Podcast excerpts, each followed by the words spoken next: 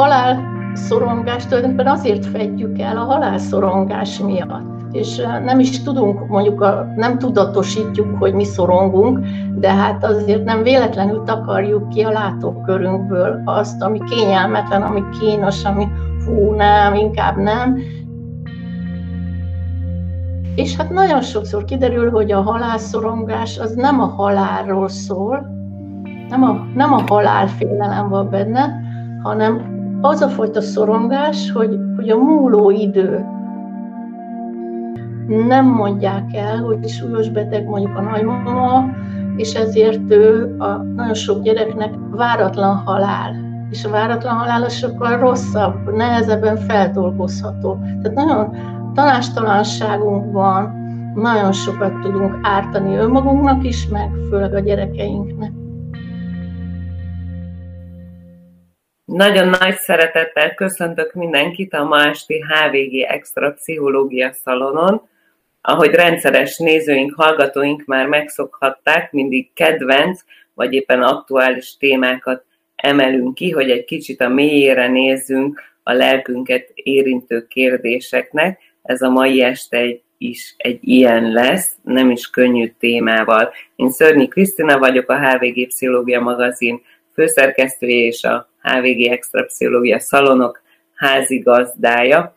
Én fogok ma kérdezni. Nem könnyű a témánk, gyász, veszteség, szomorú aktualitása az, hogy ezzel ma mindenki találkozik. Akár közeli hozzátartozót, közeli ismerőst, vagy távoli barátot veszt el az ember, muszáj szembesülnünk, legalábbis az, egy, az utóbbi egy-másfél évben muszáj volt szembesülni nehéz érzéseinkkel, amik a gyász folyamatát övezik.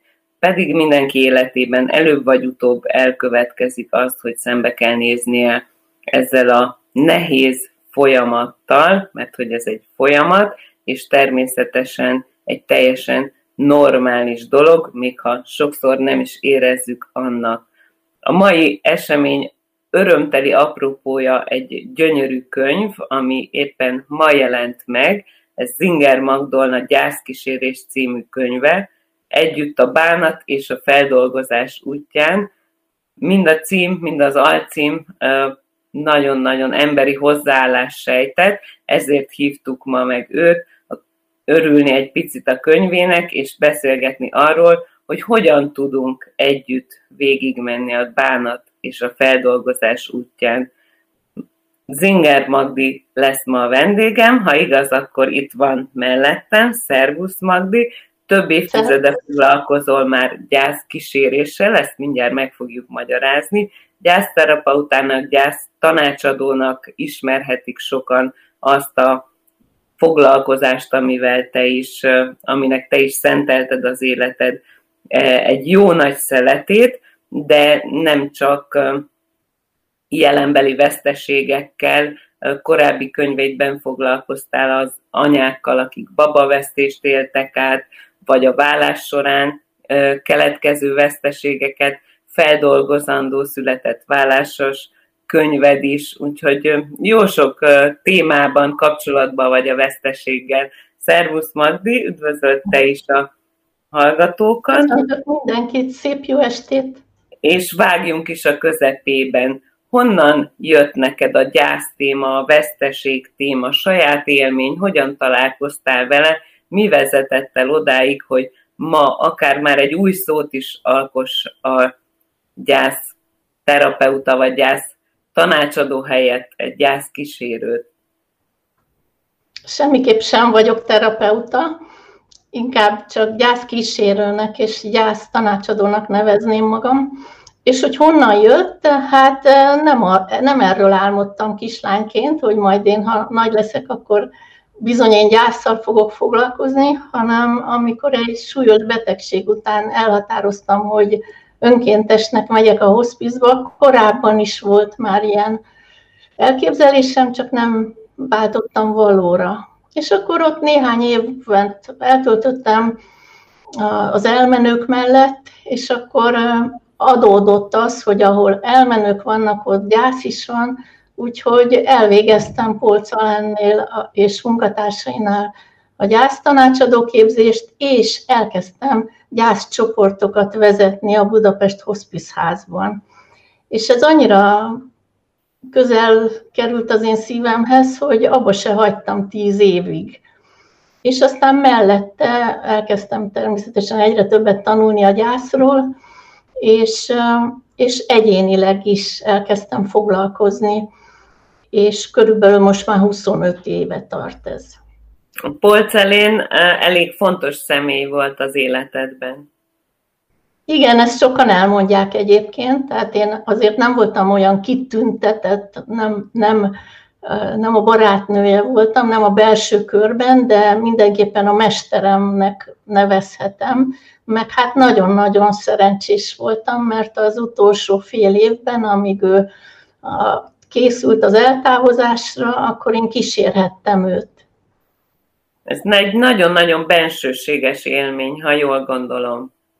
Igen, és megengedte, hozzájárult, hogy erről egy könyvet is írjak, pontosabban ketten kezdtük el, tehát látogattam kétszer-háromszor egy héten, fél éven keresztül, amíg ő ugye hát súlyos beteg volt már, daganatos betegségben szenvedett, és készült a halálra. És hát ez egy életút interjú volt tulajdonképpen ez a beszélgetés, és amikor megkérdeztem, hogy kivel ellenőriztessem, hiszen ő meg fog halni, és akkor ő nem fogja tudni jóvá hagyni, hogy, hogy mehet ez a kiadóba, és akkor mondta, hogy ő megbízik bennem. De hát persze, én nem bíztam magamban, úgyhogy odattam egy-két embernek, hogy véleményezzék, és aztán megjelent az a cím, hogy partitúra.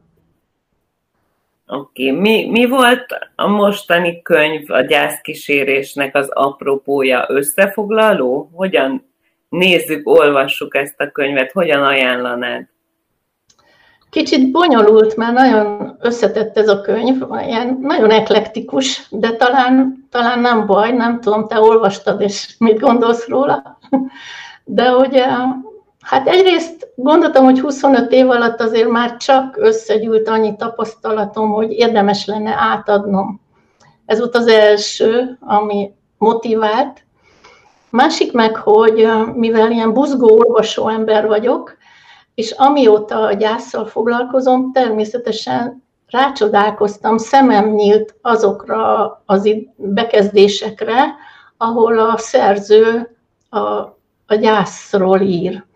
És, és akkor így gondoltam, hogy hogyha írok majd könyvet erről, akkor nem szakirodalmi idézeteket fogok beletenni, hanem szép irodalmi idézeteket, azért, mert hogy ahogy engem megérint sokkal jobban, mint egy ilyen szakirodalom, ami nagyon száraz dolog, azt gondoltam, hogy másokat is sokkal jobban, tehát hogy közelebb kerülünk a, a gyászhoz, meg a, a vele járó érzelmekhez.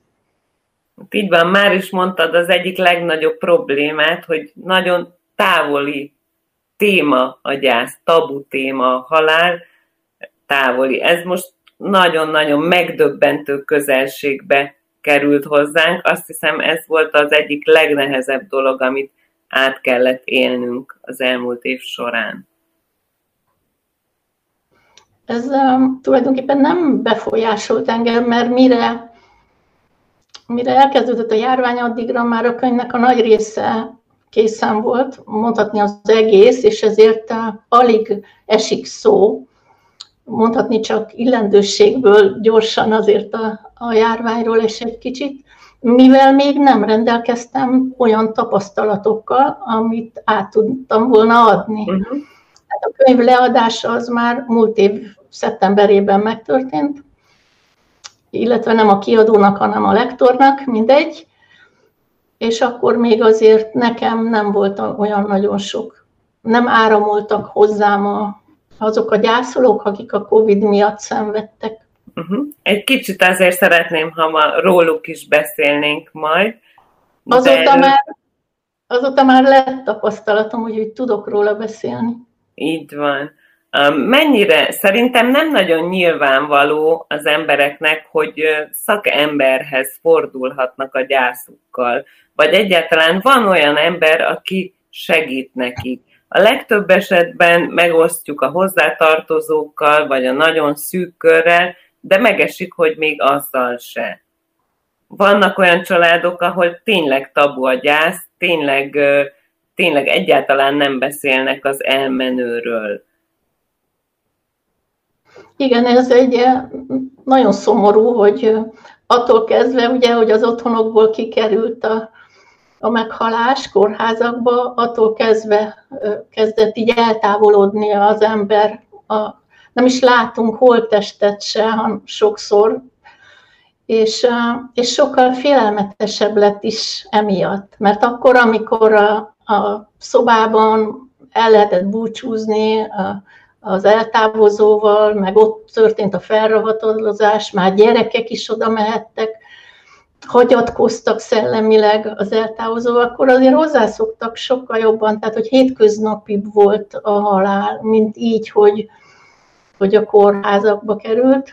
Úgyhogy valóban, és ezáltal a családokon belül is sajnos nem esik szó, és ezt görgetjük tovább, mert a gyerekeinknek sem beszélgetünk, gyerekek meg nagyon gyorsan veszik az adást, hogy akkor erről nem szabad beszélni, úgyhogy nem is kérdeznek sajnos. Ez egy általános dolog, természetesen nem minden családban van ez így.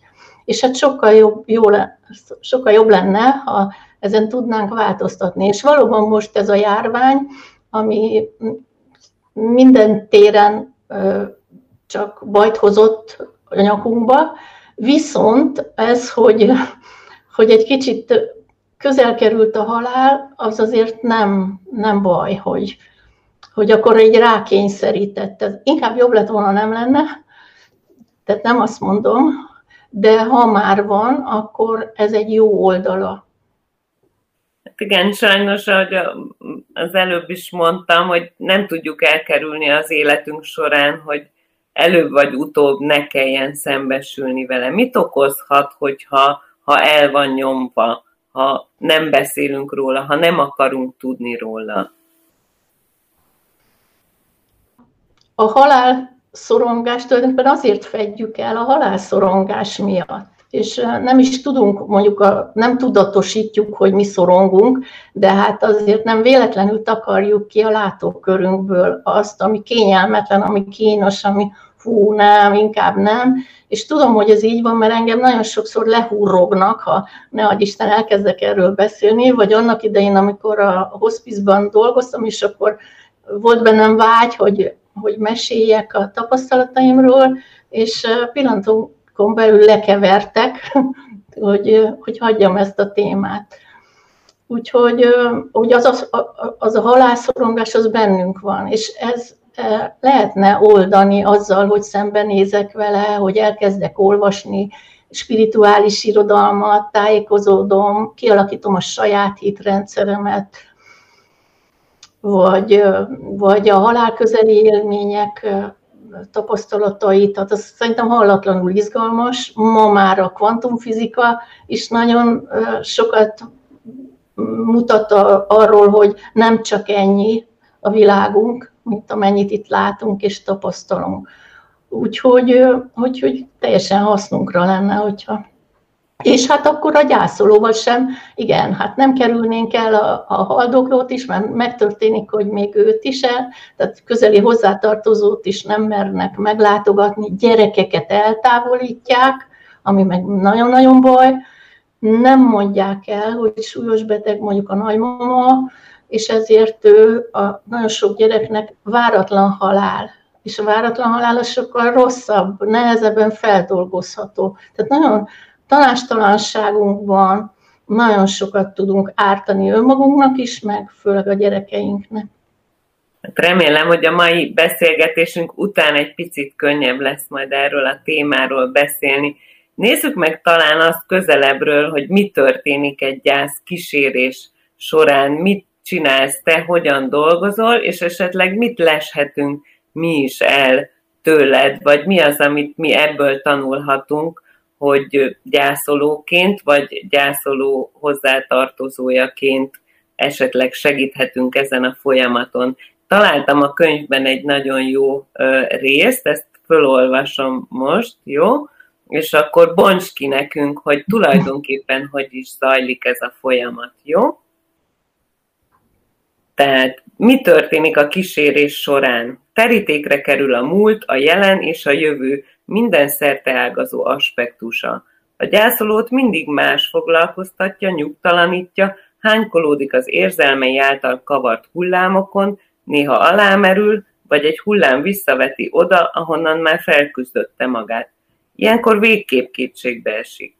Kísérőként ülök mellett egy mentőcsónakban, igazodom a különböző hullámzásaihoz, segítek áttekinteni az elveszített személlyel való kapcsolatát, ambivalens kapcsolat esetén részt veszek a konfliktusok gyökerének bohozásában, segítek a különböző kínzó érzelmek, mint a talajvesztettség, a kétségbeesés, a bűntudat, a dű, a befejezetlenség érzésének oldásában, és segítséget nyújtok az új élet, új identitás kialakításában, valamint a megrendült világképe helyett megpróbálunk megalkotni egy újat.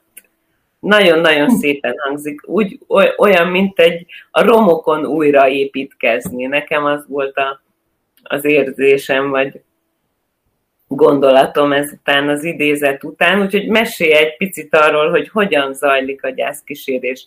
A gyakorlatban mik azok az elemek, amik nagyon-nagyon fontosak, vagy segítség lehet, ahogy itt egy hozzászóló is írta, a gyász abszolút egyéni dolog, tehát nem lehet általános tanácsokat adni, ebben tökéletesen egyetértünk, mégis vannak olyan elemek, amik, amik fontosak és könnyíthetik ezt a nehéz helyzetet.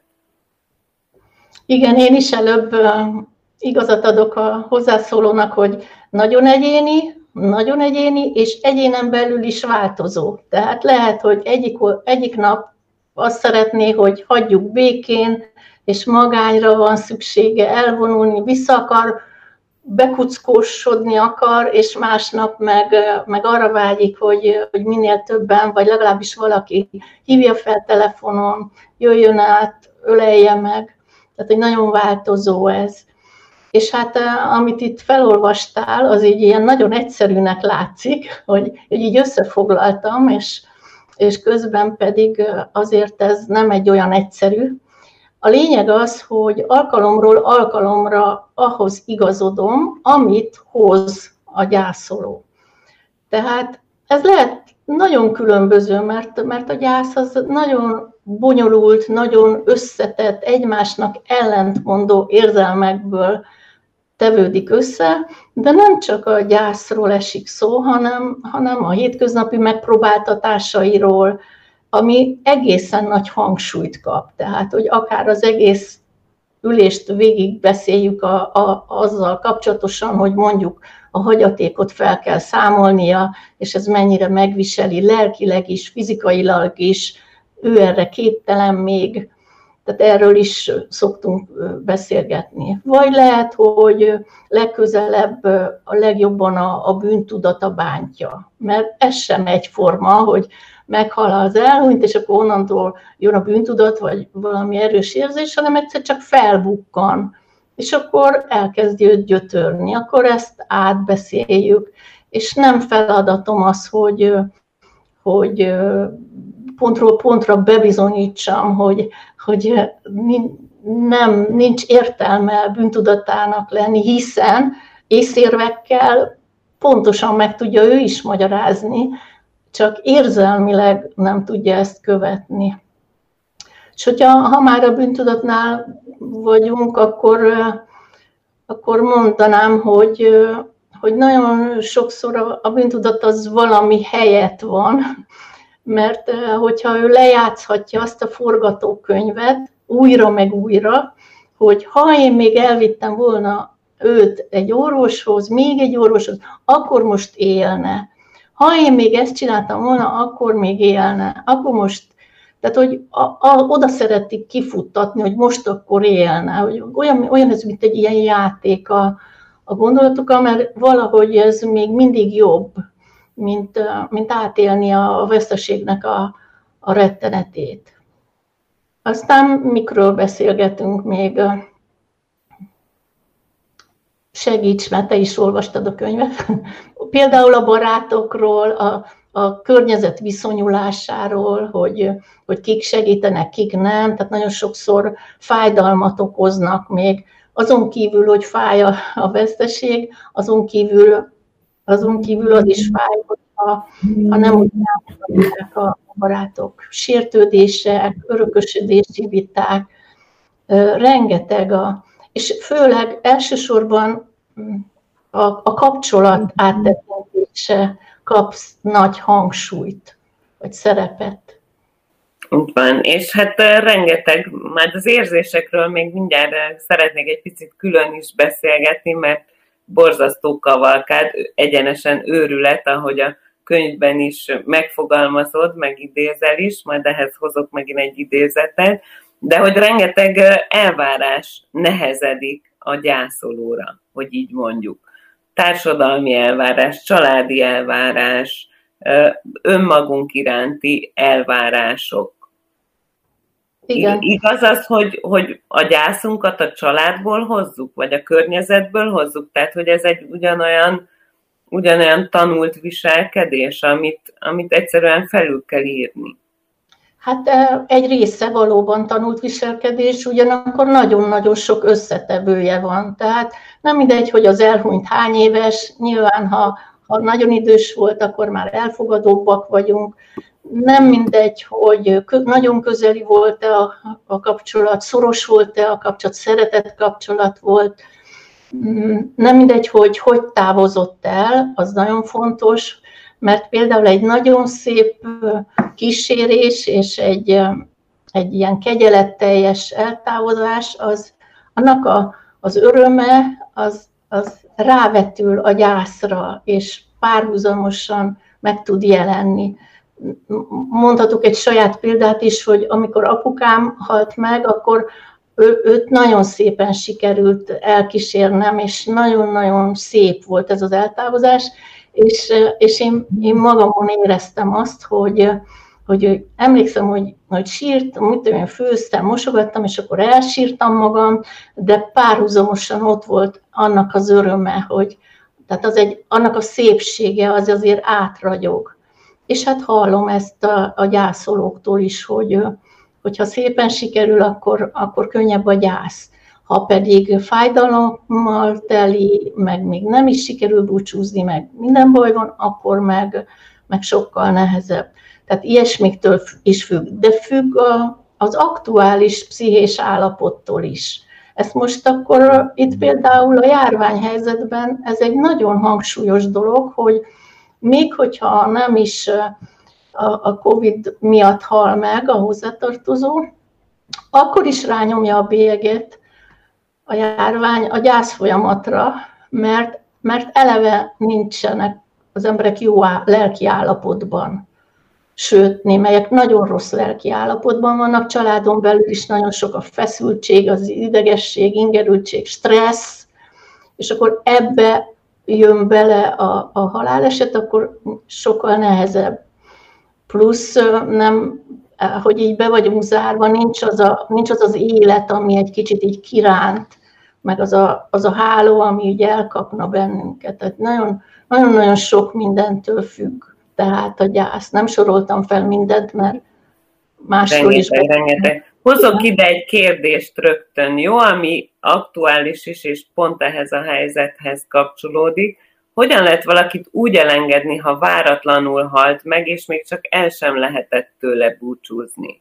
De ez abszolút igaz a, a, az elmúlt időszakunkra, meg hát a jelen időszakunkra is. Ez egy Mit tudunk ilyenkor?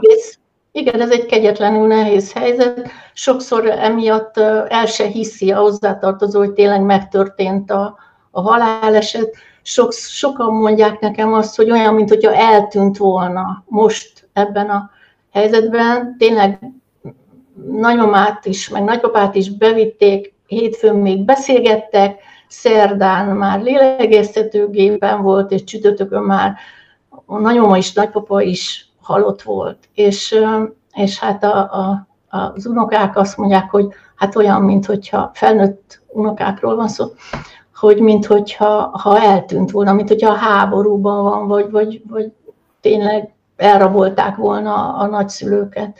Tehát, hogy nagyon-nagyon nehéz. Mi is volt a kérdés közben elvesztettem. Mi az, ami segíthet ebben a helyzetben? Ja, igen, igen, mit, igen, mit igen. tanácsolnál? Hogyan vezetnél át Van. ezen a folyamaton? Van segítség, csak azért nem könnyű, tehát mindenképpen megnehezíti a gyászt, hogyha nem sikerült elbúcsúzni, de vannak ilyen pótrítusok, amik nem lebecsülendőek, mert nagyon nagy erejük van, például a levélírás, hogy, hogy írok levelet az elhunynak, mindent le lehet benne írni, ez az úgynevezett befejezetlenségérzés mérséklésére nagyon jó, hogy szeretlek, hogy hálás vagyok, hogy mit tudom én, mi volt a gyerekkoromban, amikor mit kaptam tőled, de azt is megírhatom is, hogy és haragszom, mert miért hagytál itt engem. Tehát uh-huh. nem csak a jót lehet megírni, hanem hogy a csodába, hát most nagyon dühös vagyok, mert most itt vagyok egyedül ebben a bajban és, és a levéllel is lehet valamit kezdeni, el lehet vinni a temetőbe, felolvasni. Egyébként a, a, annak plusz nagy ereje van, hogyha ha valakinek fel tudják olvasni, mert hogy, hogy van egy tanú, aki tanúja van ennek. Tehát ez egy lehetőség, aztán ez a, ez a beszélés, hogy, hogy kiventillálják, a, a, ugye hát ez a gyászkísérés is, hogy addig-addig mondja, és ennek minden részletét és ágabogát, amíg valahogy feloldódik ez a, ez a nagy hiány. De, de van más technika is. Szoktam alkalmazni az üres szék technikát, amikor, amikor maga elé húzza, gyakorlatilag olyan, mint a levélírás maga elé húz egy széket, és elkezd beszélni az elhunytal, elmond mindent, ami nyomja a szívét, ami benne rekedt. És sokkal izgalmasabb, amikor átül a székbe, és akkor az elhunyt válaszol. Hogy honnan jön a válasz, azt nem tudjuk, hogy az ő saját tudattalanyából, vagy nem tudom, honnan kanalazza le, de az tény, hogy néha meglepő mondatok hangzanak el, olyanok, amiket ő nem forgatott a fejében. És az is segít. Minden csak egy picikét segít. Uh-huh. Mikor érdemes szakemberhez fordulni, mondjuk egy ilyen befejezetlenség esetén, vagy más ismérvei vannak ennek, hogy Alapvetően nem kell feltétlenül szakemberhez, hogyha ha van a környezetünkben olyan ember, aki, aki szeretettel, türelemmel meghallgat bennünket, mert hogy az nagyon fontos, hogy, hogy, hogy átéljük az érzéseinket, és kívülre tegyük. Tegyük kívülre.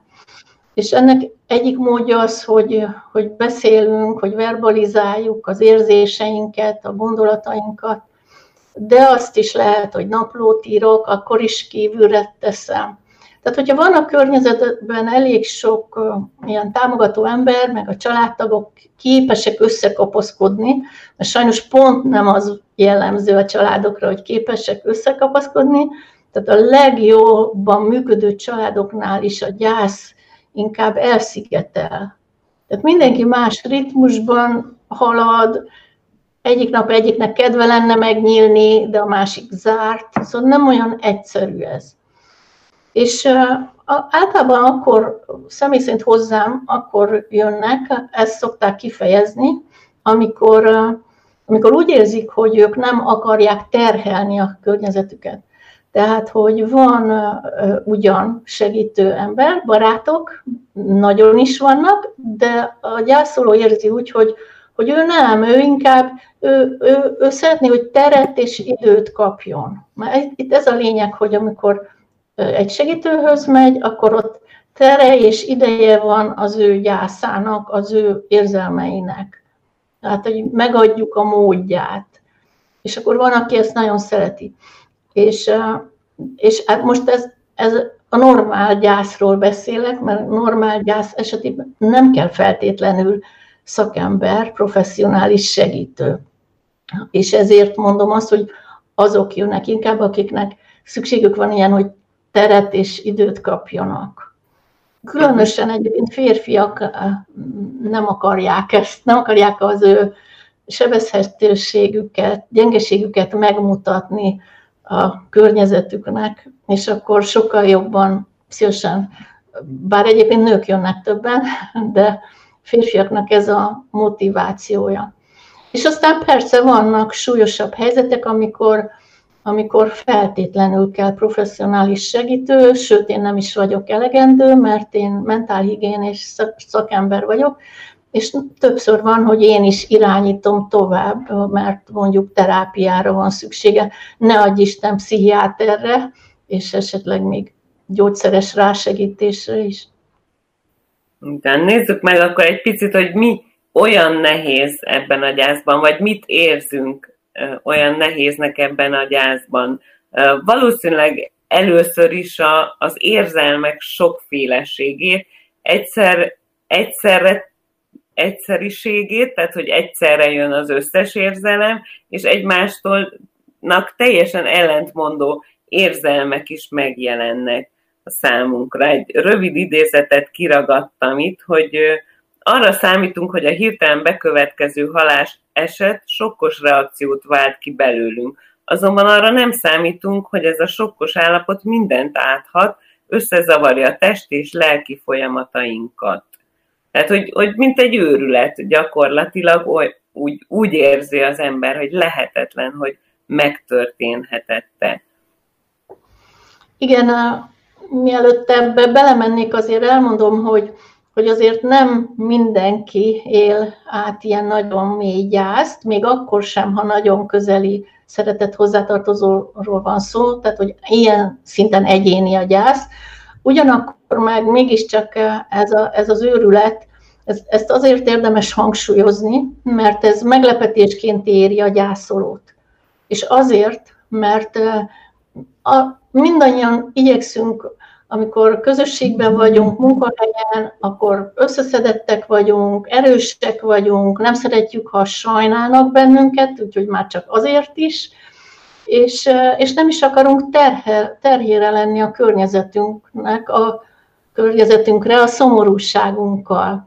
És azért ez, ennek az a következménye, hogy nem látunk igazán gyászoló embert. Tehát azt, hogy, hogy belül mi zajlik, hogy tényleg a teljes kétségbeesés és tébo is akár, azt mi nem látjuk. És akkor egyszer csak az történik, hogy nekünk hal meg valakink, aki nekünk nagyon-nagyon fontos volt, és akkor jön ez a őrület, és akkor azt gondoljuk, hogy velünk van a baj. Hogy úristen, én nem vagyok normális. Uh-huh. És hát nagyon vicces az, hogy, hogy akik hozzám jönnek, akkor, akkor mindig szoktam mondani, hogy, hogy az az én feladatom, az egyik jó bennem az, hogy idegen vagyok, és mint idegennek lehet mesélni ától zéig, mert ugye a barátoknak csak pici kis részleteket lehet, nekem meg ától zéig az egész kapcsolatot, mindent, és hogy én tudom megmondani neki, hogy ő normális. Mert ugye megmondja a szomszédasszony is, csak annak nem hiszi el.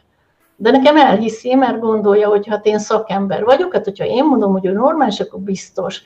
És hát mindenki szinte megkérdezi, hogy, hogy Magdi, ez szerinted ez normális? Szerinted ez nem túlzás? Én normális vagyok? És azt kell mondjam, a, a szakirodalom is egyetért ezzel, hogy, hogy az első időszakban, meg kinek mennyi időszakban, szinte minden normálisnak tekinthető. Tehát ugye egészen szélsőséges reakciók is. Úgy van, ha már ez a végszó, akkor beszéljünk egy kicsit a, arról, hogy mi van, amik, akkor mi van azzal, aki esetleg megkönnyebbül, és a bűntudatról már itt több kérdés is volt, úgyhogy egy picit a bűntudatról egy egész fejezetet szenteltél neki, úgyhogy nem, nem egy kicsi téma, de azért né, néhány mondatot fel, felszabadító mondatot, hogy hogyan lehet oldani az itt maradott lelkiismeret furdalását, milyennek a útja, módja, hogyan lehet ezzel szemben, szembenézni. Igazság szerint bármi nemű érzéssel szemben a, a gyászolónak azt érdemes szem előtt tartani, hogy, hogy nem érdemes nagyon lázadni, hanem, mert ez a szembenmenés, ez felerősít mindent, hanem, hanem elfogadónak, megértőnek, együttérzőnek, és türelmesnek kell lenni saját magunkhoz, mint gyászolónak, hogy, hogy igen, hát engem nagyon nagy csapás ért. Hát persze, persze, hogy szenvedek, persze, hogy fájok, de hogy ez normális, ez rendben van. És ne akarjak azonnal instant megoldást, mert hogy a gyásznak az a lényege, hogy így jól kifájom magam. Hát sajnálom, de ezt kell mondjam, hogy, hogy, hogy nincs olyan, hogy most beveszek egy pirulát, mert fáj a fejem, hanem, hanem mint a sötét alakútba arra szolgatok kifelé, és akkor egyszer csak már látom a fényt. Ami, a, tehát ez az alapdolog, és akkor nézzük a bűntudatot, hogy én, én nagyon sokszor, ugye van egy alapszabály, hogy nem sürgetjük a gyász folyamatot. De hogy ez nagyon nehéz nekem is, mert ott látom, hogy ott van előttem, és szenved, és szomorú, és alkalomról alkalomra is ugyanolyan szomorú, és persze, hogy én bennem is van egy olyan vágy, hogy, hogy jó lenne, ha jobban lenne már. Mert hát én is átélem az, a tehetetlenséget. De de nem szabad uh, ilyen észérvekkel segítenem őt, hogy de hát figyelj, hát, hát miért vitted volna el még egy orvoshoz, amikor ő kijelentette, hogy már pedig ő nem. Akkor hogyan, daruval, vagy hogy vitted volna el? De nem okoskodok ott neki, hanem, hanem az, az a cél, hogy ő, ő megbocsásson aztán saját magának, vagy nem biztos, hogy megbocsátania kell, hanem túllép ezen, túlhaladja, mert már ezzel nem gyötri magát. De most jön az érdekes, hogy, hogy aztán ahogy fejtegetjük a hagymahéját, nagyon finoman és tapintatosan, akkor kibomlik egy csomó dolog, hogy, hogy a bűntudat valami helyett van. Egyébként a harag is. Hogy, hogy sokkal jobb még mindig bűntudatot éreznem, meg haragudnom, mint átélni azt a szörnyű fájdalmat, hogy nincs, hogy tehát ezt a végérvényesen jóvá tehetetlen dolgot, hogy ha fejem tetejére állok, ő most már soha többé nem lesz nekem. És akkor inkább elfoglalom magam ilyesmikkel. Ez egy énvédő mechanizmus, van, egy, van akár funkciója is, vagy egzisztenciális szorongás csökkentő is a, a, a bűntudat, mert miért? Mert ha én elhitetem magammal, hogy, hogy képes vagyok befolyásolni ezt az élet-halál kérdést, mert majd legközelebb résen leszek, mert most hibáztam, és azért történt a baj. Tehát nem kell félnem a haláltól, nem kell attól félnem, hogy bármikor újra lecsaphat közénk, vagy családunkba. Ezek nem tudatos dolgok, ezek tudattalanul működő ilyen émvédő mechanizmusok. És nagyon-nagyon izgalmas, mert aztán amikor így fejtegetjük a óvatos kérdéseket teszek fel, és akkor így felismerik ők maguk is, hogy azt a mindenit, hát én arra használom a bűntudatomat, hogy ne kelljen foglalkoznom ne kelljen félnem. Uh-huh. És aztán nem tudom, akarsz-e kérdezni a halálszorongásról, de hogy itt kapcsolódik hozzá a halálszorongás is, mert hogy az sem olyan egyszerű kérdés, mert ha eljutunk oda, hogy ő tulajdonképpen a haláltól fél, akkor, akkor föl lehet tenni kérdéseket, hogy pontosan mitől? Elmúlástól, hogy nem leszek? Vagy az odaáttól, hogy rémizget éreztem magam, hogy mi vár ott rám, vagy pokol, vagy, vagy mi lesz, megmérettetés, vagy a fájdalmaktól. És hát nagyon sokszor kiderül, hogy a halálszorongás az nem a halálról szól, nem a, nem a halálfélelem van benne, hanem az a fajta szorongás, hogy, hogy a múló idő, tehát hogy ráébreszt egy, egy hozzátartozónak a halála, az, amelyik megrendít engem, tehát egy olyan fokú az ráébreszt a saját mulandóságomra. Mert addig sikerül nem gondolni rá, meg, meg ó, még előttem az élet, még és akkor ott dekkol egy munkahelyen mondjuk, amit szívből utál, mert hogy majd még lesz módja változtatni, majd, és akkor egyszer csak így rádöbben, hogy vesztegeti az idejét. Tehát így nyilvánul meg a halálszorongása, hogy, hogy pazarolja az életét. És akkor olyan érdekes, hogy egy ilyen beszélgetés aztán átmegy ilyen, mint hogyha nem tudom, én egy coach lennék, hogy jó, akkor, akkor ha ott hagyod a munkahelyedet, akkor mi érdekel? Mert ő elkezd erről beszélni, és akkor én kapcsolódok, tehát nem én vetem fel ezeket, hanem csak úgy kísérem, tehát kapcsolódom, és akkor, akkor a, a csomószor kiderült, hogy mit tudom én, multi cégeknél nagyon-nagyon pörgős, nagyon, meg, meg, meg hogy ráébrednek, akik túl sok időt töltenek ilyen területen, hogy, hogy, hogy igazából a, annak a cégnek a nyereségét növelik, nem pedig valamit tesznek az emberiségnek. Ez egy kicsit nagy szó, de, de hogy valamit a jav, javára, az emberek javára, boldogulására. És akkor ez bántja őket. És, és hát nagyon sokan elindulnak más irányba, és mit tudom én, joga oktató lesz, vagy, és nem könnyű ez a döntés, mert sokszor magas jövedelmektől kell megválni. Talán nagyon-nagyon sok rétegű történet húzódhat meg a gyász, vagy a nehéz gyász hátterében. Ez egy picit ezt mutattad meg nekünk. Le lehet-e számolni, vagy kell-e leszámolni ezzel a halálfélelemmel, ami azt hiszem mindannyiunknak van. Jött is erre kérdés, hogy, hogy mit tehetek, mit tehetek magamért, hogy majd el tudjam viselni, ha ott lesz a pillanat, akár a saját, vagy akár közeli szeretteink halálára. Hogyan lehet felkészülni, fel lehet-e készülni, lehet ezt tudatosan csinálni. Igen, igen, ez a szembemenés, hogy, hogy nem bújok el. Van egy indián mondás, amit én nagyon szeretek, hogy vállunkon hordani a halál madarát. És nem azért, hogy riogasson, hanem pont azért, hogy egyfelől az élet szebben fénylik fel, szebben ragyog, a, ha el kell majd hagynunk ezt a földi életet, egyfelől ezért, másrészt meg folyamatosan tud emlékeztetni és figyelmeztetni, hogy, hogy mi a dolgunk.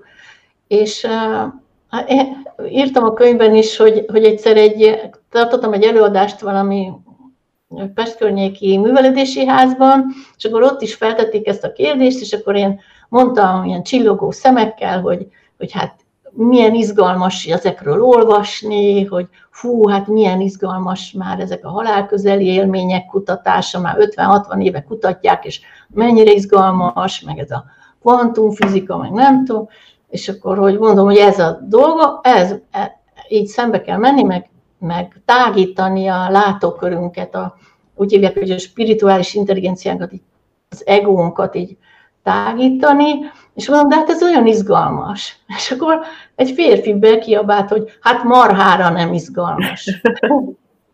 De, de hogy mert nem mindenkinek ilyen izgalmas, mint nekem, és, és nyilván nekem sem volt, meg, meg volt hosszú évek, amikor egyáltalán nem érdeklődtem, meg azt gondoltam, hogy elföldelnek aztán annyi. És akkor akkor úgy éreztem, hogy, hogy kell itt még lenni valaminek, és akkor keresővé váltam, és elkezdtem olvasni részben spirituális irodalmat, részben szakmai dolgokat, és, és aztán így kialakult valami nagyon eklektikus, sehova se tartozó, de mégis a, a lélek túlélésében masszívan hívő, hívő valakivé váltam. A, a felkészülésben mondjuk egy szerettünk halálára, aki tudjuk, hogy be fog következni most már előbb vagy utóbb, mik, milyen fontos dolgokat emelnél ki, mi az, amit, amit nem érdemes Igen. kihagyni? Ez jó, hogy kérdezed, ez nagyon fontos, ez nagyon-nagyon fontos, mert el szoktuk bénázni. Én magam is ügyetlen voltam, amikor még anyukám halt meg, és aztán apukámnál már ügyesebb voltam.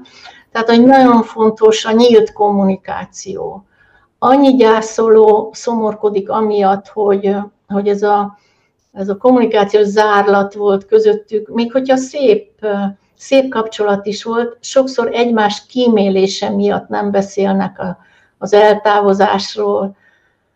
Tehát az, hogy, hogy lehessen minél többet kibeszélni, mert, mert sokszor egy ilyen feldolgozás is történik, hogy, hogy az egész múltat, ha van, persze hát ne, ha nem váratlan halálról van szó, hanem, hanem mondjuk egy betegség, ami, ami ad lehetőséget arra, hogy, hogy ez megtörténhessen.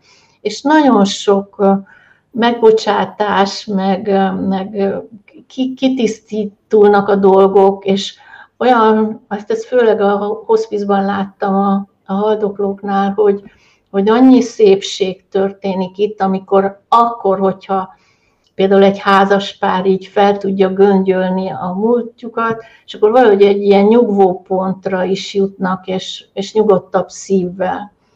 De olyan is van, aki így fél előre, mert persze, hogy félünk, a, hogy ott hal meg, pláne otthon, úristen, hát nem láttunk még ilyet, de, de hát ez is, több példa van a könyvben is, hogy, hogy van, aki retteget, mindig is rettegett a haláltól, és akkor, amikor a, a párját vagy a gyermekét fogta a karjában, akkor, amikor utolsót lélegzett, akkor átélt egy olyan misztikus, kegyelmi állapotot, hogy soha többet nem fél azóta. Tehát egy megszűnt, szabályosan megszűnt a, a halálfélelme.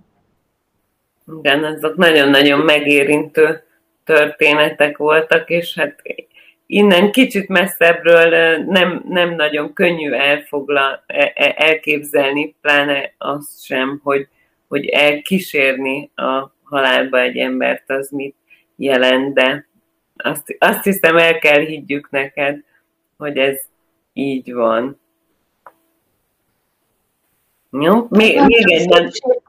Nem csak, szépsége van, nem csak szépsége van, hanem nehézsége is, ugye, de, de utólag sokszor úgy értékelik azok, akik eh, akár kényszerűségből, mert nem akartak ők ilyen ápolóvá válni, de hogy, hogy aztán mégis úgy értékelik, hogy, hogy gazdagította őket ez az időszak. Bármilyen nehéz is volt. Mindjárt jöttek kérdések a másik oldalára is ennek a, a történetnek, hogy mi van akkor, hogyha a haldokló nem akar ö, tudomást venni a haláláról, vagy nem tud beszélni erről, vagy egyáltalán ö, eltolja magától ezt a dolgot, akkor azt hiszem még nehezebb dolgunk van. Persze, és rengeteg példa van erre, és a, hozzám engem felkereső gyászolók is egy része panaszolja ezt, hogy meghalt úgy a hozzátartozója, hogy végig nem lehetett hozzáférni, nem lehetett részt találni, és hát érdemes minden kreativitásunkat, erővel nem szabad megtörni ezt, ilyen nagyon durván, és akkor, ha esetleg tájékoztatjuk mi a, a hozzátartozónkat, akkor is úgy szabad csak, hogy ne vegyük el a reményt tőle. Nagyon nehéz.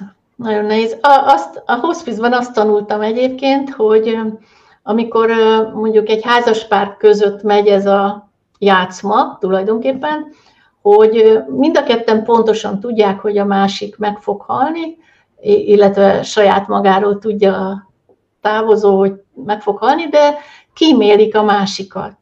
Tehát belemennek abba a játszmába, hogy jó, hát én tudom, hogy meg fogok halni, de hát látom, hogy a feleségem ezt még nem akarja. A feleség meg azt hiszi, hogy na, és akkor azt tanultam, hogy abban a pillanatban, amikor egy harmadik személy, mondjuk egy önkéntes segítő odaül, az már megtöri ezt a játszmát, mert, mert felborul ez a, ez a dolog. Pusztán, tehát nem kell nekem, nem is szabad ilyen beleavatkoznom durván ebbe a dologba, de hogy akkor egyszer csak képesek valahogy őszintébben hát reménykedjünk, hogy valami kreativitással valahogy sikerül. Uh-huh. De egyébként nekem a történetek jó részéből úgy tűnik, hogy, hogy már az is elég, hogyha ott vagyunk mellette. A... Persze. a Persze, hát nem igen, igen, van, persze olyan is van, amikor én is tudom, te is tudod, de minek erről beszélni. És a, és a lelkük találkozik, és fogják egymás kezét, és, és felesleges a szó. Ilyen is van, igen. igen. Beszéljünk akkor egy kicsit, mert hogy mindez a gyászolónak nehéz. Beszéljünk egy kicsit a gyászoló emberről. Mi az, ami, ami neki segíthet, vagy nekünk segíthet gyászolóknak?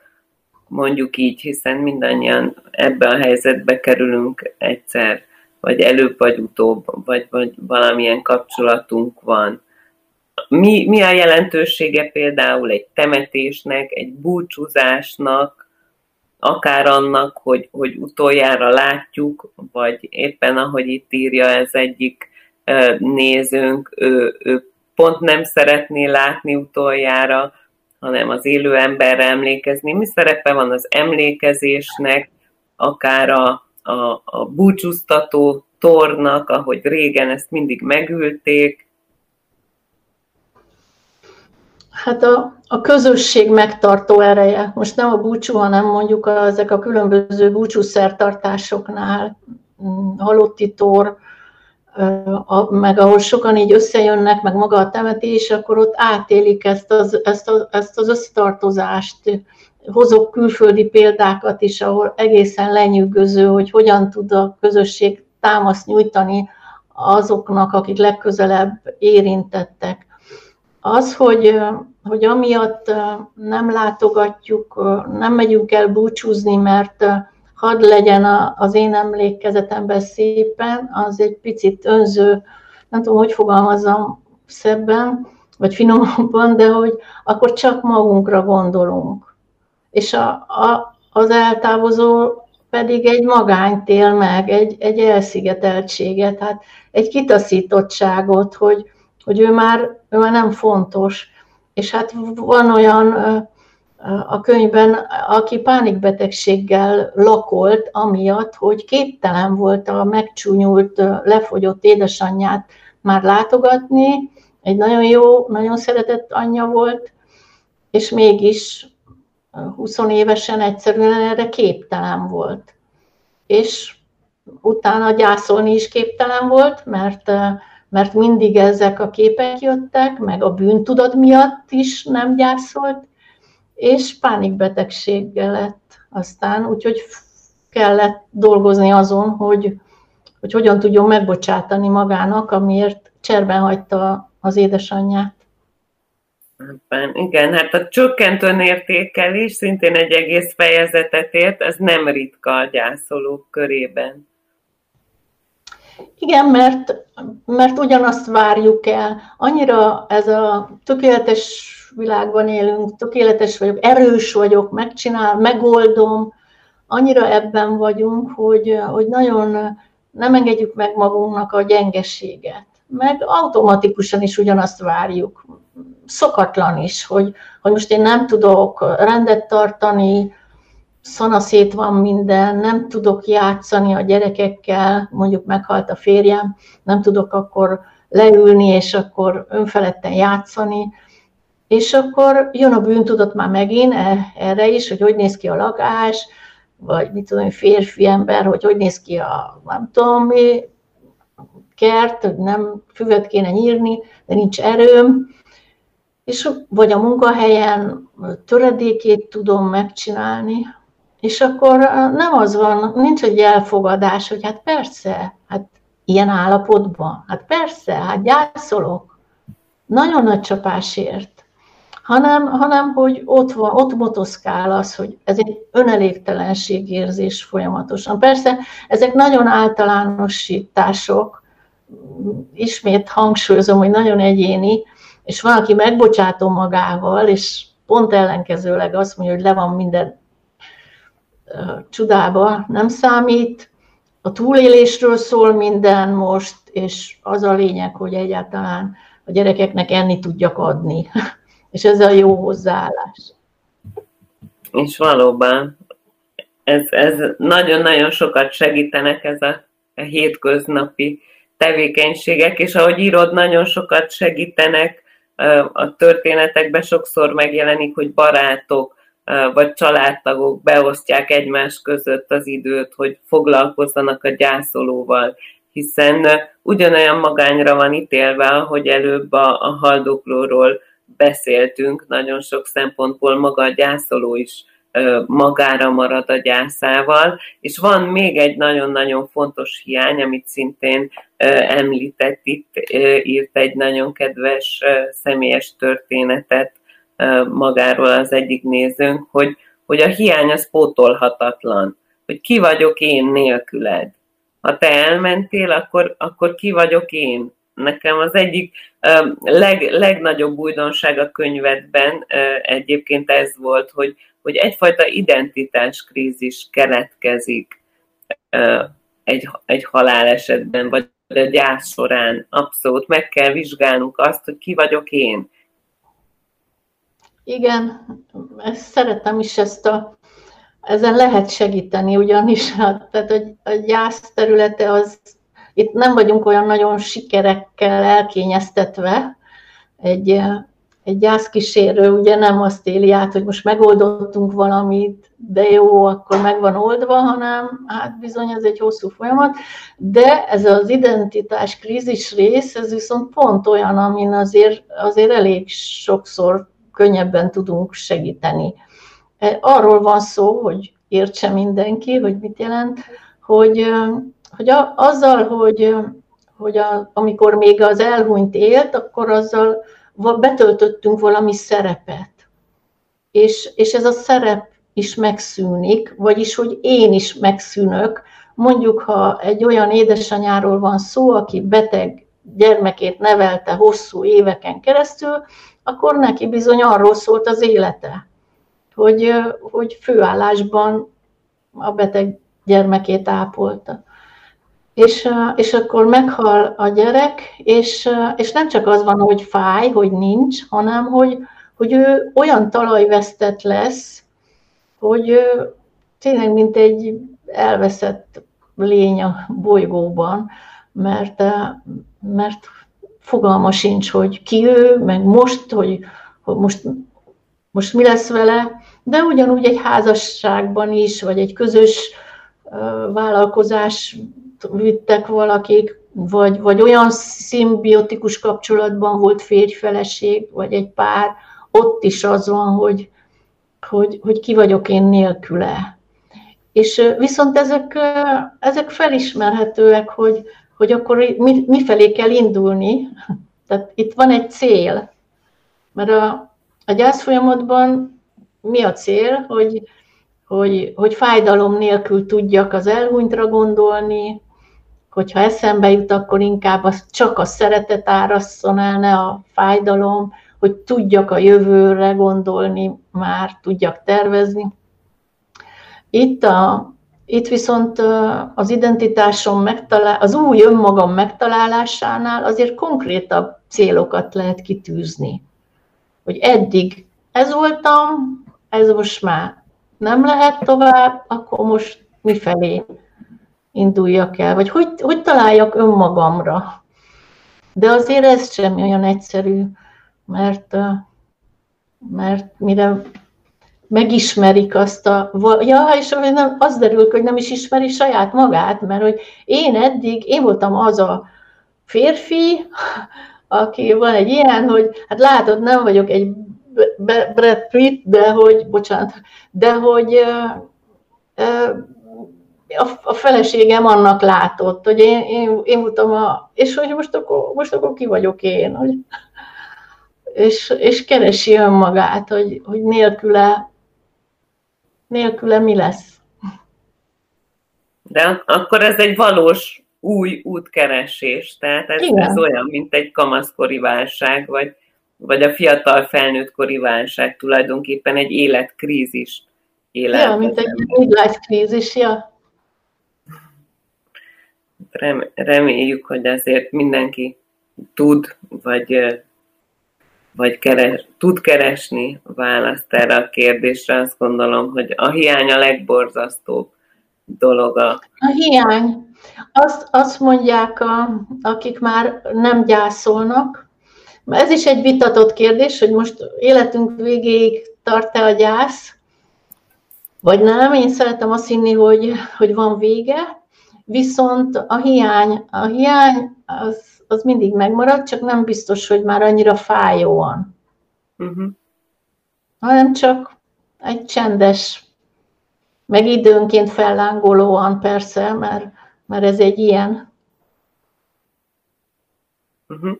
Tarthat ilyen 10-20-30-40 évig, vagy életév végéig a gyász, vagy, vagy az valójában már megakasztja az életet. Azt tudom, tudom tőled is egyébként, hogy, hogy nincs ideje a gyásznak. Tehát régen mondjuk úgy lőtték be, hogy egy gyászévet tartottak, és ennek komoly rituális jelentősége és komoly um, szerepe volt az életükben, abszolút, de hogy ez, ezt mi így megszoktuk, hogy van ez a gyászév, talán még ismerjük sokan a hagyományból, de valójában ez nem egy évig tart. Hát és nem csak a hagyományból, hanem azért, amikor kezdtem a tanulmányaimat, akkor azért még a szakirodalomban is eléggé ez az egy év volt hangsúlyozva, Aha. és akkor én is így elsajátítottam, hogy, hogy igen, akkor egy nagyjából, és akkor szembesültem azzal, hogy egy év az semmi. Az így sit eltelik, és nem történik semmi sokszor, ha, hanem sőt, még utána, egy év után jön úgy igazán. Úgyhogy uh-huh. egy, egy özvegység több év, több év, vagy egy gyermek elvesztése is több év, de, de az, hogy életünk végéig gyászolnánk, szerintem lehet ezzel vitatkozni, de hogy, hogy egy kicsit döntés kérdése is, hogy, hogy az ember mit, mit választ. Mert azt szoktam mondani, hogy nem csak magánügy a gyász, hanem, hanem az, hogy én mennyire vagyok szomorú vagy megkeseredett, az a környezetemre is hat, ugye? És, és hogy meg kell próbálni azt, hogy, hogy, hogy fájdalom nélkül éljünk, és akkor lehet segítséget kérni. Tényleg most jutott eszembe, hogy vannak a gyászcsoportok, gyászfeldolgozó csoportok. Nagyon-nagyon hatékony segítséget nyújt. A, a egy picit, hogy hogyan működnek ezek a gyászcsoportok? Igen, igen. igen. Sorstársak vannak együtt. A Napfogyatkozási Egyesület honlapján, a gyászportálon találhatók induló csoportok, jelenleg főleg online a járvány miatt, ami olyan szempontból meg kifejezetten szerencsés, hogy, hogy az ország bármely részéről elérhetőek. És ami miatt nagyon-nagyon hatékony, az az, hogy, hogy ott aztán megértésre találnak, hiszen a, a másik is, aki megnyílik, az olyan, mint hogyha az ő saját érzéseiről beszélne. Tehát egy másik ember beszél az én érzéseimről, pontosan tudja, hogy mi van bennem. Igen ám, de hogy ráadásul arra én perspektívából látok rá, így madártávlatból. Mert ami bennünk zajlik, az, az a káosz, az ugye, ha túl közel van hozzánk valami, akkor, akkor nem látjuk. Nem jól látjuk de hogyha ugyanezekről az érzésekről egy másik ember beszél, akkor, akkor ilyen perspektívából és több megértés születik. Ő általa önmagam iránt is több megértés születik. De ez csak egy aspektusa, mert, mert nagyon sok minden, például az, hogy egyáltalán van egy hely, ahol, ahol szabad az érzéseiről, hogy bátran tudja, szégyenkezés gátlásmentesen, mert azért ugye a külvilágban nagyon fegyelmezzük magunkat. Gyászcsoportban meg ott, ott lehet beszélni. Én nagyon nagy híve vagyok, nem véletlen, hogy, hogy tíz évig vezettem saját magam, és most meg már újabb tíz év óta pedig tanítom a Napfogyatkozási Egyesület képzésein a gyászcsoport vezetést. Nagyon-nagyon fontos, és hát nagyon-nagyon fontos lenne, hogy tényleg a gyászolót se övezze az a fajta elfordulás, vagy kikerülés, vagy elkerülés, tehát ebben, ebben nekünk segít például, hogy, hogyan tudunk segíteni olyan embernek, hogyan tudunk jól odafordulni egy olyan emberhez, aki, aki nem régiben vesztette el a szerettét, vagy egyáltalán még nagyon fáj neki ez az élmény. Alkalmazkodnunk kell hozzá, mert hogy ugye, mivel egyéni a gyász, és nem én találhatom ki, hogy neki mi a jó. És akkor ráerőltetem magam, mert hogy azt tanultam, hogy nem jó az elkerülő magatartás. Nem jó az elkerülő magatartás, de az sem jó, hogyha nyomulunk. Tehát figyelni kell nagyon érzékenyen, akár rákérdezni, és nem elég, hogy egyszer felajánlom, hogy szólj, ha segíten, ez a tipikus, azért említem, hogy szólj, ha segíteni kell bármit, csak szóljál, és akkor én többet nem jelentkezem, mert várom, hogy majd ő szól. Nem fog de szólni. Nem biztos, hogy a gyászolónak van ereje kinyújtani a karját, viszont ha mi nyújtjuk, akkor megfogja talán. De lehet, hogy egyik nap nem, elutasít, de azért mi ne adjuk fel, mert újra lehet próbálkozni, és akkor megörül. Sőt, amikor elutasít, akkor is van benne egy jó érzés, hogy érdeklődnek irántam, hogy törődnek velem, nem hagynak magamra. Én ugyan nem kérem most, de jól esik, hogy törődnek velem. És egyébként meg nem kell okosakat mondani, mert amiatt félünk, hogy ú, de mit mondjak, ja Istenem, hát föl kéne hívni, meg oda kéne menni, de jó, de hát mit mondjak? Hát tök mindegy, hebeghetsz meg, zavarban lehetsz, és mondhatod, hogy nem tudsz mit mondani. Hát, hogyha személyesen találkozunk, akkor ugye lehet egy ölelés, most pont nem.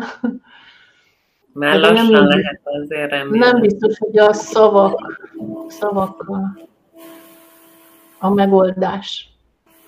Uh-huh. De ne hagyjuk magára a gyászolót.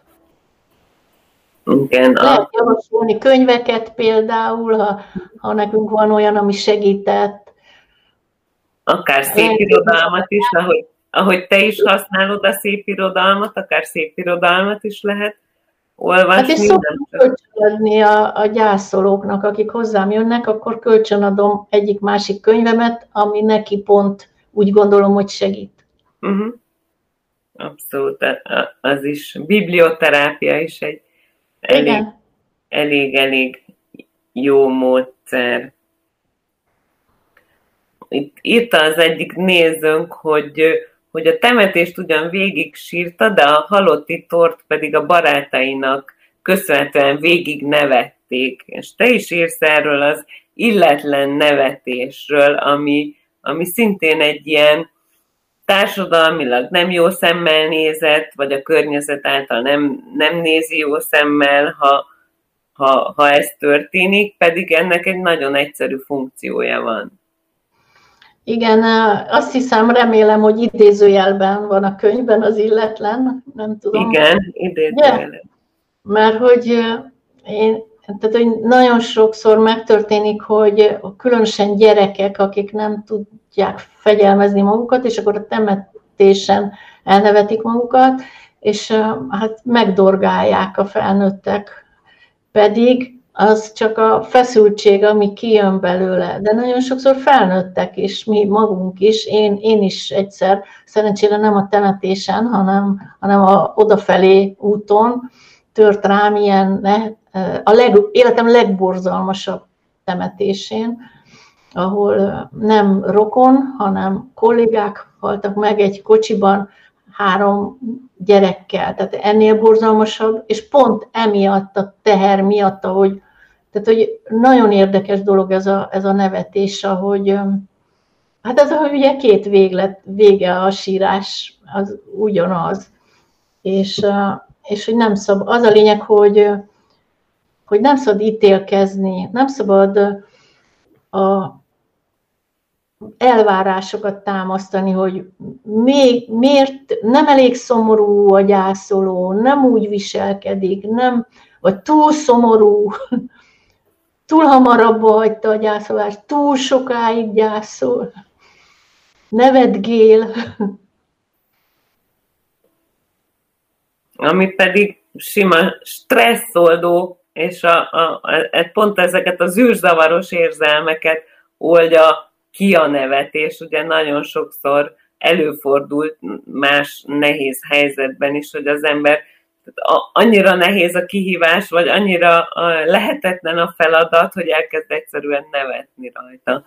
És, de nyilván a, a, a baráti történeteknek te is írsz sajátot is ilyen, ilyenből, hogy a baráti történeteknek, ahogy a polc elén olyánál is írod a saját történetedben, abszolút megvan a szerepük abban, hogy, hogy, hogy, hogy hogyan emlékezünk az elmúltra, az elmentre, és azok nagyon-nagyon fontos dolgok. Igen, és sokszor előjön a humor, és a humor is segít. Így van, mert visszakérdezett valaki, hogy szerinted nézzük meg a szerettünket a koporsóban? Talán nem volt egyértelmű ott, amikor beszéltünk róla, hogy, hogy, hogy nem szabad a haldoklót magára hagyni akkor, amikor mondjuk már nagyon rossz állapotban van, vagy 40 kilót lefogyott, vagy tehát, hogy a betegség olyan módon eluralkodott rajta, ez nem ugyanaz, mint hogy megnézni. Nem, ez nem ugyanaz. Semmire nincsen határozott igen vagy nem, hanem, hanem ez a gyászolónak a saját érzése, hogy, hogy ő most neki az segít, ha, ha látja, van, akinek nagyon, sőt, több olyan esetet is hallottam, te is olvastad akkor a könyvben, amikor, amikor a ravatalon lehetőségük volt fiatal lányt, gyönyör, két fiatal lány esetében, hogy, hogy sminkelték, gyönyörűen kikészítették virágokkal körbe, és hogy az egy mind, mindenki számára ilyen nagyon emelkedett, nagyon szép, nagyon jó élmény, nem élték át a fájdalmat, ami meglepőnek tűnhet, de hogy inkább, inkább csak a szépséget. Aztán jött a kijózanodás, amikor becsapták az ajtót, és az a hang a, a halott az autó, a, autónak az ajtaja, és és van, aki, tehát ez segített, és van, aki pedig nem akarja már a, a holttestet látni, és hogy az is rendben van. Nem, nem szabad ilyen elvárásokat támasztani. Legtöbb ember vágyik arra, hogy még láthassa, még akkor is, hogyha megviselt állapotban van, akkor is, ha baleset érte, legtöbb ember még, még utoljára szeretné látni, de nem mindenki.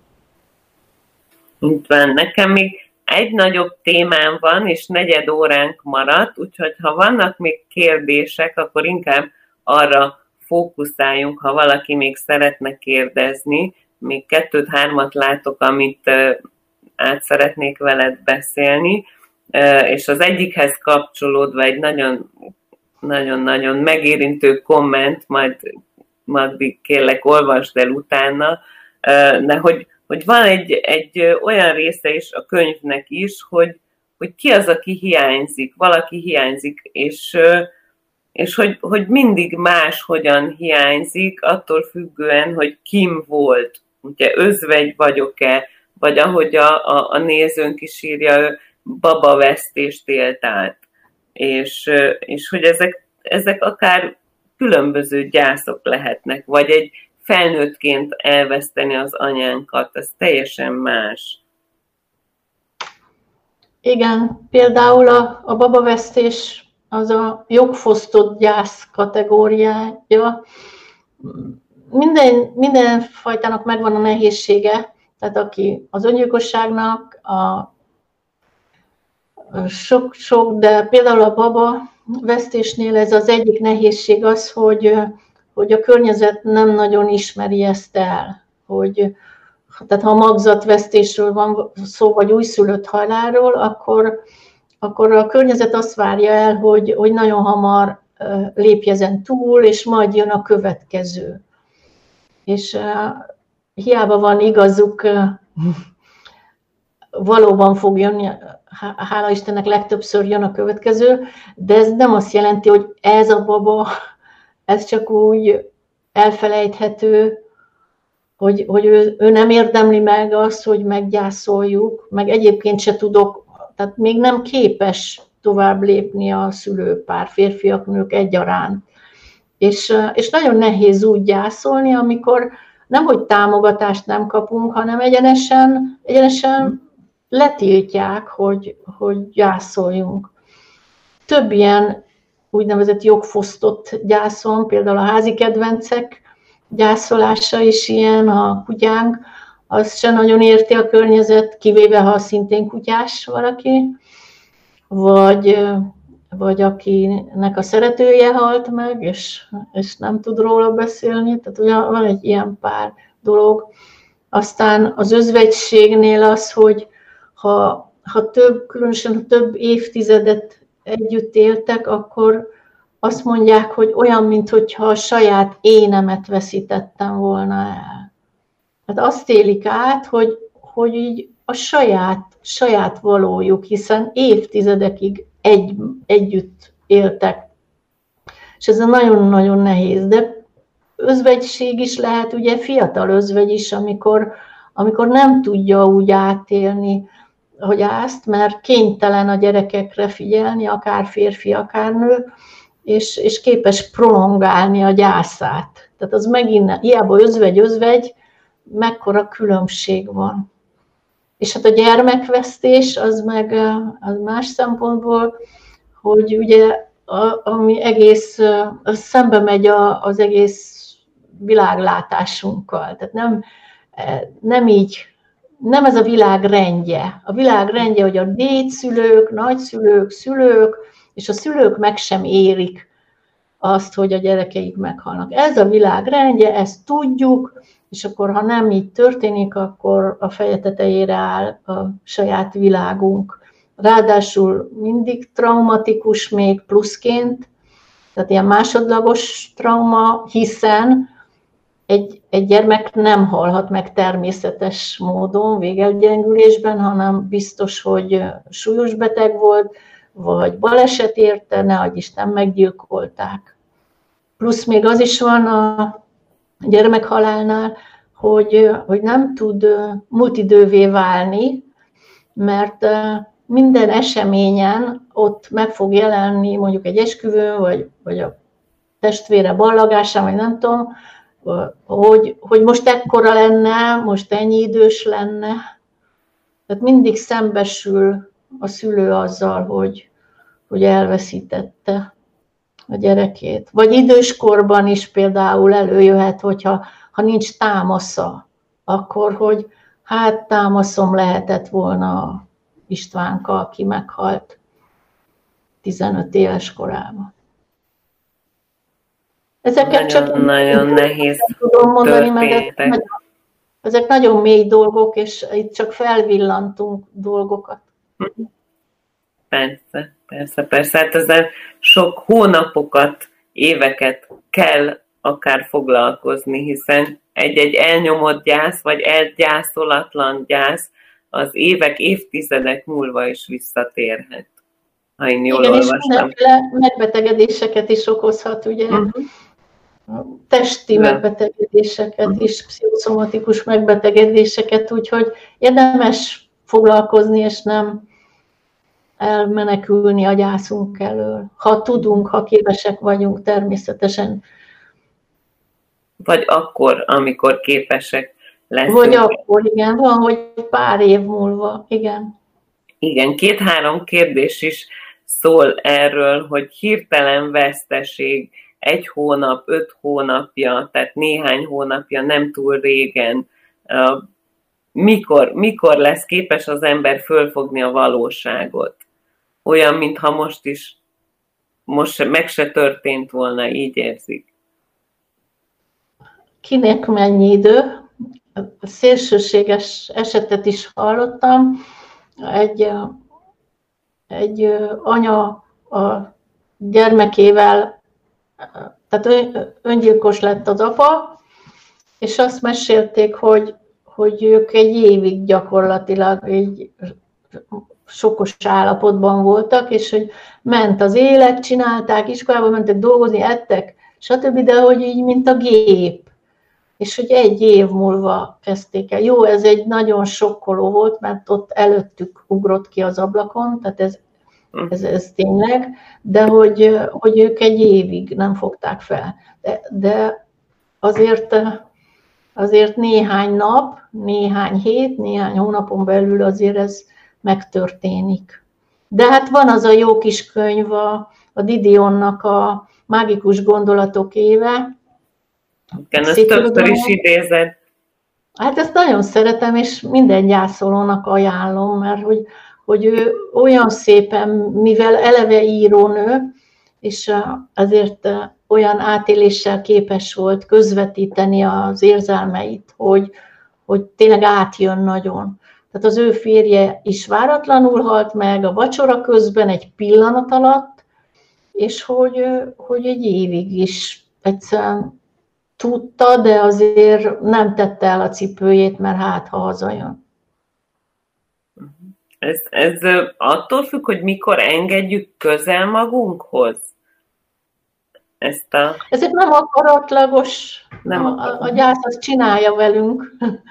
csinálja velünk. A, ez a... fontos kimondani szerintem, hogy ez nem attól függ, hogy én mit akarok. Hát nagyon nem. Nagyon nem. A, a legtöbb gyászoló azért szeretne minél előbb felállni. Nem mindenki, tehát hogy azért van, aki kimondja azt, hogy, hogy ő ragaszkodik a fájdalmához, és, és hagyjam is békén azzal, hogy, hogy vége van a gyásznak, mert ő nem is akarja. Képes megélni párhuzamosan boldogságot, meg örömöket, hála Istennek, de hogy ott van folyamatosan a, az elvesztés fájdalma benne, és ő, ő nem is akar ezen változtatni. Én meg természetesen nem ostorozom emiatt. Abszolút. Van itt egy nagyon érdekes kérdés, kíváncsi vagyok, mit gondolsz róla. De szeretteim halála után nem visz rá a lélek, hogy elmenjek a temetőbe, hanem az eget pásztázva idézem magam elé az arcukat. Szerinted akkor a gyászom még megvan rekedve? Dehogy is. Nem, nincsen. És ez annyira szép, hogy, hogy így magad elé idézed az égen, ez gyönyörű. Akkor van sokkal inkább megrekedve, ha, ha nem tudunk rá gondolni. Mert az akár mi miatt, nem csak a fájdalom miatt, hanem például a bűntudat miatt. Hogy fú, akkor úgy kitakarjuk az egészet. De az, hogy magam elé, ez igazából már a gyógyulás. Ez, a, ez is a cél, hogy, hogy én, én, én például, hogyha nekem eszembe jut anyukám vagy apukám, akkor mosolygok, mert, mert csak a szeretet jön, hogy anyu, meg apu,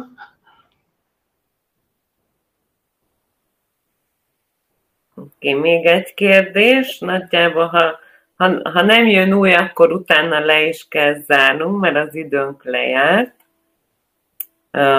Arról mesél a hallgatónk, hogy fölkészültek a halálra, félték a fájdalmat, megegyeztek, hogy hogyan menjenek el, hogy mi, mi lesz szűk családi körben, néma gyász, tiszteletben kell -e tartani az elvesztett ezirányú igényeit.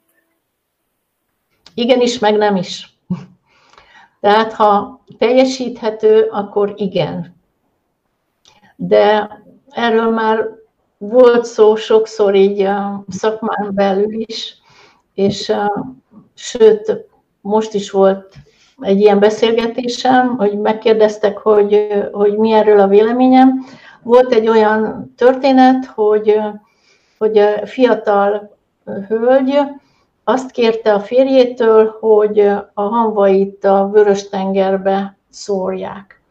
Amikor ezt ő még kérte, akkor jól ment a vállalkozásuk, bátran kérhette ezt. Csak hogy a halála után elszegényedtek, de nagyon, és ez a szegény férj minden áron teljesíteni akarta, hiszen az utolsó kívánsága, ez sokak számára szent.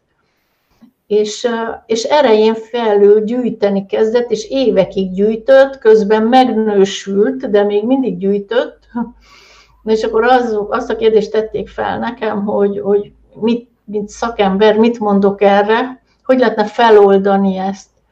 És szerintem úgy, hogy ugye az elhunyt, ha akarom teljesíteni a kívánságot, akkor feltételezem, hogy ő egy jó indulatú ember volt, mert különben tehát egy szerethető, jó indulatú ember, és ha ő egy jó indulatú, és most látná, hogy most ez mekkora erőfeszítés, akkor, akkor kézzel lábbal tiltakozó, jaj, de hogy akarnám a vörös tengert. Sőt, pont az bántja, ha ne adj Isten, ezt tételezzük fel csak a szimbólum kedvéért, hogy ő ezt mondjuk látja, ezt a törekvést, de nem tud közbeszólni. És oda át a fejét veri a falba, hogy csudába, hát nem akarom én ezt, nem akarom én ezt. Tehát az észszerűség határain belül. Uh-huh. Nekem, ami megütötte a fülem ebben a kommentben, az a néma gyász, és akkor térjünk ide-vissza most a beszélgetés végén, hogy a gyász az nem néma. Hát néma is lehet. Néma is ösztökéljük, ösztökéljük az embereket, hogy kívülre tegye, de, de hogy mivel annyira egyéni, hát van, aki, aki úgy, úgy vagy írja, kiírja magából. Nem szól egy szót se, de ír egy regényt. Vagy, vagy fut, már nekem nem néma, bocsánat, én nem úgy értettem, én úgy értettem a némát, hogy egy magunkba folytott, egy ja. belső folyamat, tehát hogy ez nem csak egy belső folyamat, ezt egy picit hangsúlyozzuk szerintem, hogy, hogy nem egyedül a gyászolónak kell megoldania ezt, és, és talán nincs is magára hagyva, reméljük legalább a, legalábbis a legtöbbünk ezzel. Igen, de szabadjon, szabadjon nek, valakinek úgy a maga módján gyászolni azért.